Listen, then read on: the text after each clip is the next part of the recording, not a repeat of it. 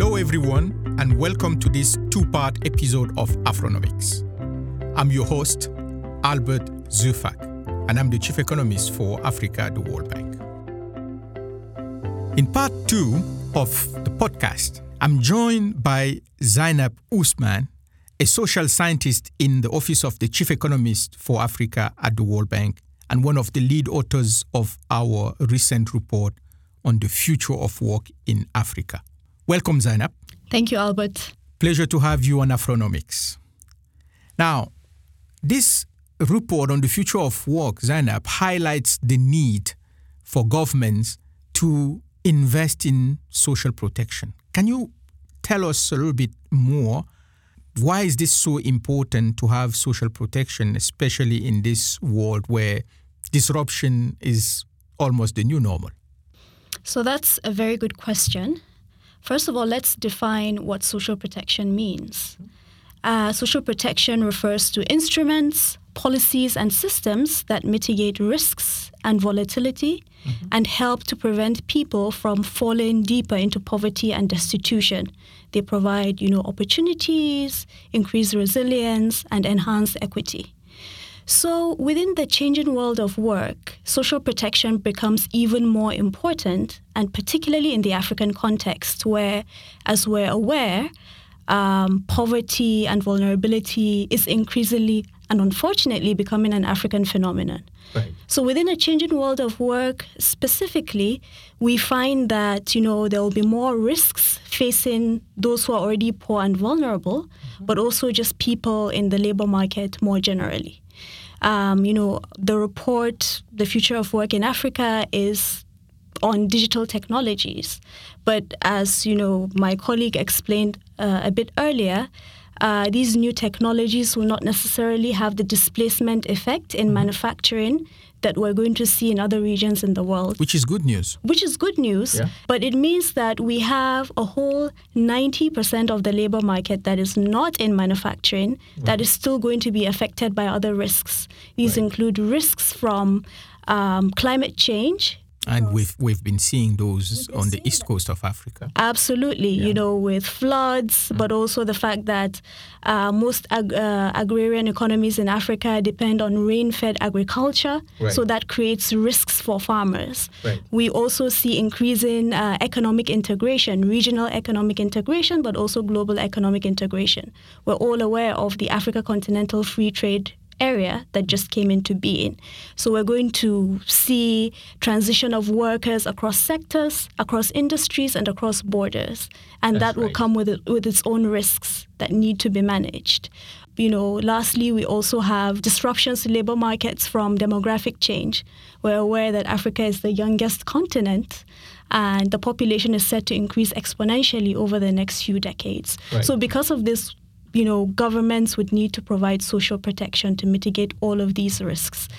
And one other thing to add is um, compared to other regions of the world, yeah. uh, the social protection coverage, the baseline is very, very low in Africa.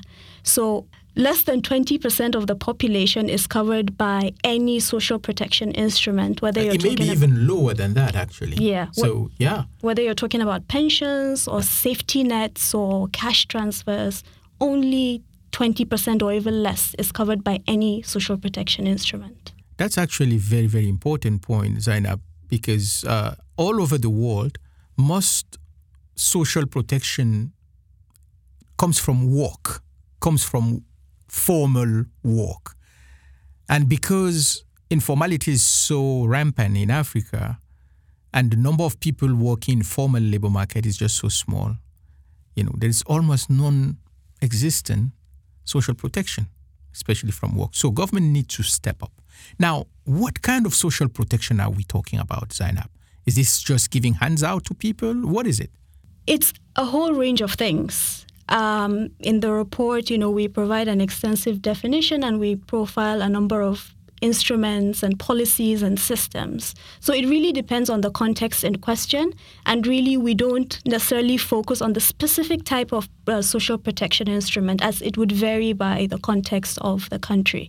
So it could be a whole range of things, you know. But particularly for the informal sector, I think that is uh, that is a huge and important area that many African countries need to consider and need to think about in providing coverage to people in that sector. When we, we say social protection, what exactly do we mean? Is this uh, just distributing hands out to people? You mentioned pension. Any other way to provide social protection? That's a good question. And it's important to clarify what social protection means. Um, so, there are probably three broad categories of social protection instruments and programs. We have the non contributory schemes, which are broadly referred to as social assistance, and that refers to um, the cash, Cash transfers, for Ca- example, cash transfers. conditional and unconditional. Yes, absolutely. So those do not depend on the recipient providing any contribution. That's, That's why it's non-contributory. That's right. Uh, and it's meant to target the most vulnerable, and the poorest populations. Uh, the second category is the contributory schemes, and this is where social insurance falls in. So the traditional pensions, for example, uh, you know, anything, you know, linked to work and formal work where the worker has to contribute is, you know, the, the, the contributory scheme. Right. And, you know, the third is uh, we have uh, act, uh, labor market programs. Right. These are active labor market programs which in, in, include, you know, training programs, employment assistance that help people to find jobs, and we have passive labor market programs. For example, you know, you know, benefits that are given or, uh, re- or regarding retirement and things like that. Then there's another category that maybe could be a fourth category, which uh, is the informal private transfers. Right. So remittances, fall, into, fall into that category. And increasingly in many African countries, you find that uh, uh, remittances from the diaspora are increasingly becoming very significant financial flows within Oh, yes. those In countries. some countries, remittances are actually higher than uh, overseas development assistance. Absolutely. So Right. countries like Nigeria, Ghana, Senegal, Comoros that have a large diaspora, right. uh, remittances are increasingly very important. You mentioned the need for governments to invest in social protection. But at the same time, governments in Africa are facing extremely hard budget constraints. How would they afford this? Yes, another pertinent question. Um, governments indeed have a lot of constraints, fiscal constraints. They have other priorities to think about, particularly infrastructure. We know the infrastructure financing gap in Africa is something along the lines of $100 billion a year or even more. Uh, also, just expanding social protection coverage within a context where over 80% of the population is not covered is going to be very daunting. Right. Um, So, for that reason, you know, it's it's it's it's a huge challenge, Yeah. but there are solutions, and there are three that I'll mention, or three categories. Okay. So first, First. of all, uh, thinking about increasing the efficiency of current social policy expenditure. That's correct. Secondly, uh, thinking about increasing domestic resource and revenue mobilization. So Right. getting more resources. Then thirdly, thinking about how to balance competing priorities. These are three important avenues. First is increasing efficiency of current spending. Yes. And this is true for social protection programs, but it's true for all expenditure in Africa. We need to increase efficiency of spending. Yes. It's actually one way to raise revenues. Yes. The second is yes, you know, expanding or boosting domestic revenue mobilization, which is clearly about uh, not only expanding the tax base but also, you know, uh, looking very very carefully at uh, fiscal uh, exemptions or uh, tackling uh, fiscal avoidance, of course, and and and the third Yes, so managing, you know, competing priorities. So you, you often find that in some countries, because uh, social protection, particularly social assistance, targets the poorest, and we know that the poor usually don't have a very strong voice. Sometimes there's opposition from other interest groups that Right. feel that they also want some kind of support from the government. Right. So, one way to think about managing that would be to ensure that social protection programs are not standalone initiatives, Right. but they're part of broader economic strategies. That's that's extremely pertinent. So another approach would be to think about, you know, in terms of providing regional public goods. So already there are examples of, you know, social protection programs that cut across different countries. There's one in the Sahel, for example, that is, you know, being run or supported by the World Bank. And there are such initiatives like that. Uh, so those would be ways of managing those uh, competing policy priorities. Great. Is there any role the private sector could play in this agenda? Yes, there is. You know, when we think about the private sector, usually what comes to mind is to try to get many private companies to pay the tax that they're supposed to pay. And there are various initiatives on that front, and I think we should continue with that. Also, a second approach would be again, this is not necessarily new, to think about how the private sector can support labor market programs. So, you know, skilling, reskilling, upskilling, uh, employment assistance, training, and things like that. So, again, to continue with that and to find ways of making that more effective. Right. But I think there are interesting innovations also in terms of thinking about how to work with the private sector. So you have uh, increasingly a number of large firms, large corporations, multinationals setting up training hubs, uh, targeting particularly young people, entrepreneurs, the innovators that we discuss in the report. Uh, the, you know, firms like Microsoft, Alibaba, a whole host of others are setting up such training hubs and initiatives across the continent.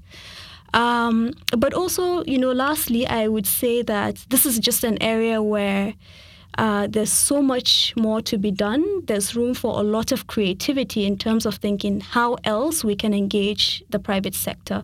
Right. Should we think about new CSR initiatives? Should we think about What do you mean up by CSR? Can you spell it out for our listeners? Absolutely. Um, so CSR refers to corporate social responsibility. right. Usually, what uh, private firms do to support immediate communities that they work with, so that they have legitimacy, but so that you know there's just greater harmony in in the work that they do.